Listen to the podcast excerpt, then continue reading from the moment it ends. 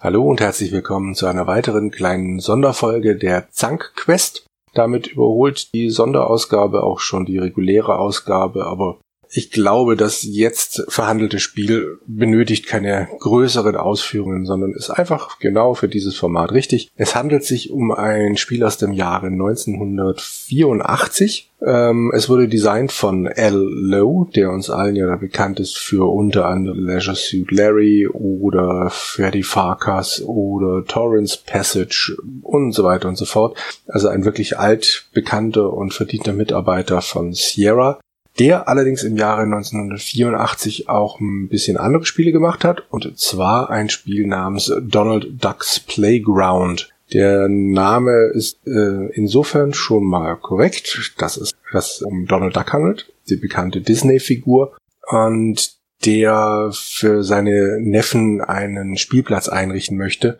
nur üblich kein Geld hat. Nicht ganz so üblich ist es, dass er dann auf die Idee kommt, naja, dann arbeite ich halt ein bisschen was, um mir dann später Gerätschaften für meine Neffen kaufen zu können. Das äh, Ganze sieht in dem, in dem fertigen Spiel dann so aus, dass es einige Minispielchen gibt, für die er Geld bekommt und das dann wieder in diversen Läden äh, ausgeben kann, um besagtes Spielzeug zu bekommen. Es gibt ähm, vier Minispiele. Zum einen ist er auf einem Flughafen beschäftigt. Es geht darum, in einen vorbeifahrenden Wagen Gepäckstücke zu werfen. Die Gepäckstücke sind mit jeweils drei Buchstaben äh, gekennzeichnet und die besagten drei Buchstaben befinden sich dann auch wieder auf unterschiedlichen Containern dieses Wagens. Man muss dann eben das entsprechende gute Stück nehmen und in den entsprechenden Wagen werfen, bevor das äh, Fahrzeug dann außer Sicht fährt und weiter hinten im Flugzeug wieder abgeladen wird und der nächste Wagen kommt mit den nächsten vier verschiedenen Kisten, die zu beladen. Das zweite Spiel ähm, ist ähm, eine Art Waren, boah, ich weiß gar nicht. Ähm, Donald Duck steht hinter einem Lastwagen und fängt verschiedene Früchte auf, die geworfen werden. Ein Kürbis, eine Melone und ich glaube, es soll eine Orange sein. Wie man auf die Idee kommt, die Dinger einzeln vom Lastwagen zu schmeißen, sie ausgerechnet einer Ente im Matrosenanzug an den Kopf zu werfen, weiß ich nicht. Aber das Spiel ist sich soweit ganz lustig. Es gibt wieder drei unterschiedliche Kisten, in die die entsprechenden Früchte dann einsortiert werden müssen.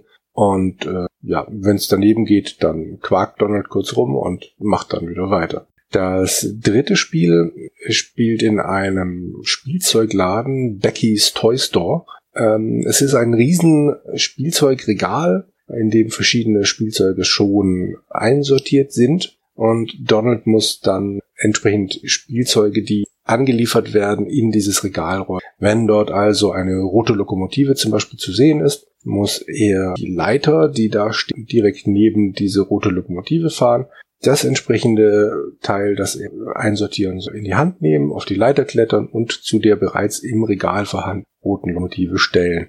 Alle paar Minuten oder alle Minute ungefähr fährt ein Zug vorbei, der, wie heißt da, Amquok Railroad oder Amquok Special. Wenn dieser Zug an dem Spielzeugladen vorbeifährt, dann rappelt das ganze Regal und die ganzen Spielsachen, die man einsortiert hat, fallen wieder runter. Außer man zieht rechtzeitig an einem Hebel und fährt eine Art Schutzwand vor das Regal, damit dann eben nichts passieren kann, wenn der Zug vorbeifährt. Danach macht man das Regal wieder auf und macht fröhlich weiter. Das vierte Spiel ist dann genau diese, dieser Zug, Amcork Railroad. Donald steht vor einer Art Spielzeugeisenbahn. Ich nehme an, es soll in Wirklichkeit das große, große Schienennetz sein. Er nimmt auf jeden Fall dann die Herausforderung an. Es sind verschiedene Hebel mit, mit Weichen, äh, die er dann stellt und er muss dann immer zu verschiedenen Ortschaften Zug leiten, sich nach Duckburg und muss dann eben gucken, dass der Zug über Weichenstellungen, die er vornimmt, dann tatsächlich an dieser Ortschaft ankommt. Mit diesen vier Arbeitsmöglichkeiten verdient er dann jeweils ein bisschen Geld. Am Anfang dieses Minispiels kann man immer einstellen, wie lange er spielen möchte. Das Schöne ist, die Arbeitsschichten sind normalerweise dann in Minuten zu wählen, also eins bis, sagen wir mal, zehn Minuten. Ich weiß ehrlich gesagt nicht, wo die Grenze ist.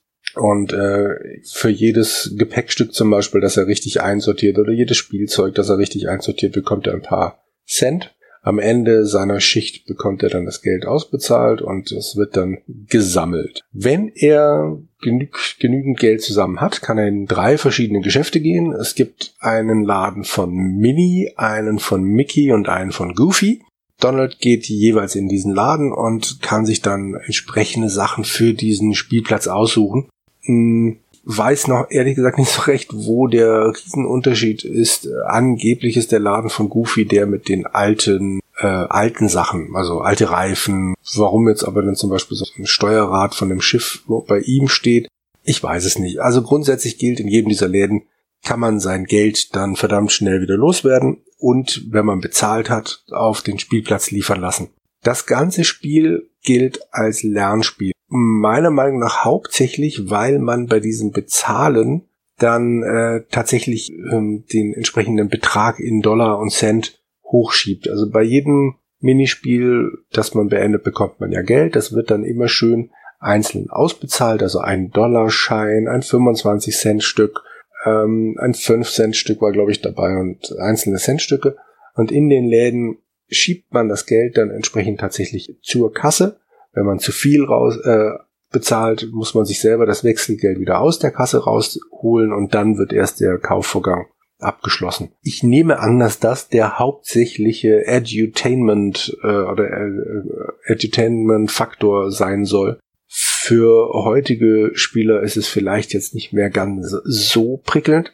Ich finde aber, dass die Donald-Figur immer noch sehr nett gelungen ist. Ähm, es gibt drei verschiedene Schwierigkeitsgrade, die man am Anfang auswählen kann, indem man durch drei unterschiedliche Tore nach äh, Duckburg bzw. Entenhausen reinläuft. Und oh, gerade diese Anfangssequenz beziehungsweise die Sequenz, wenn er zwischen den Läden und Arbeitsmöglichkeiten rumläuft, da kommt er mir schon arg behäbig vor.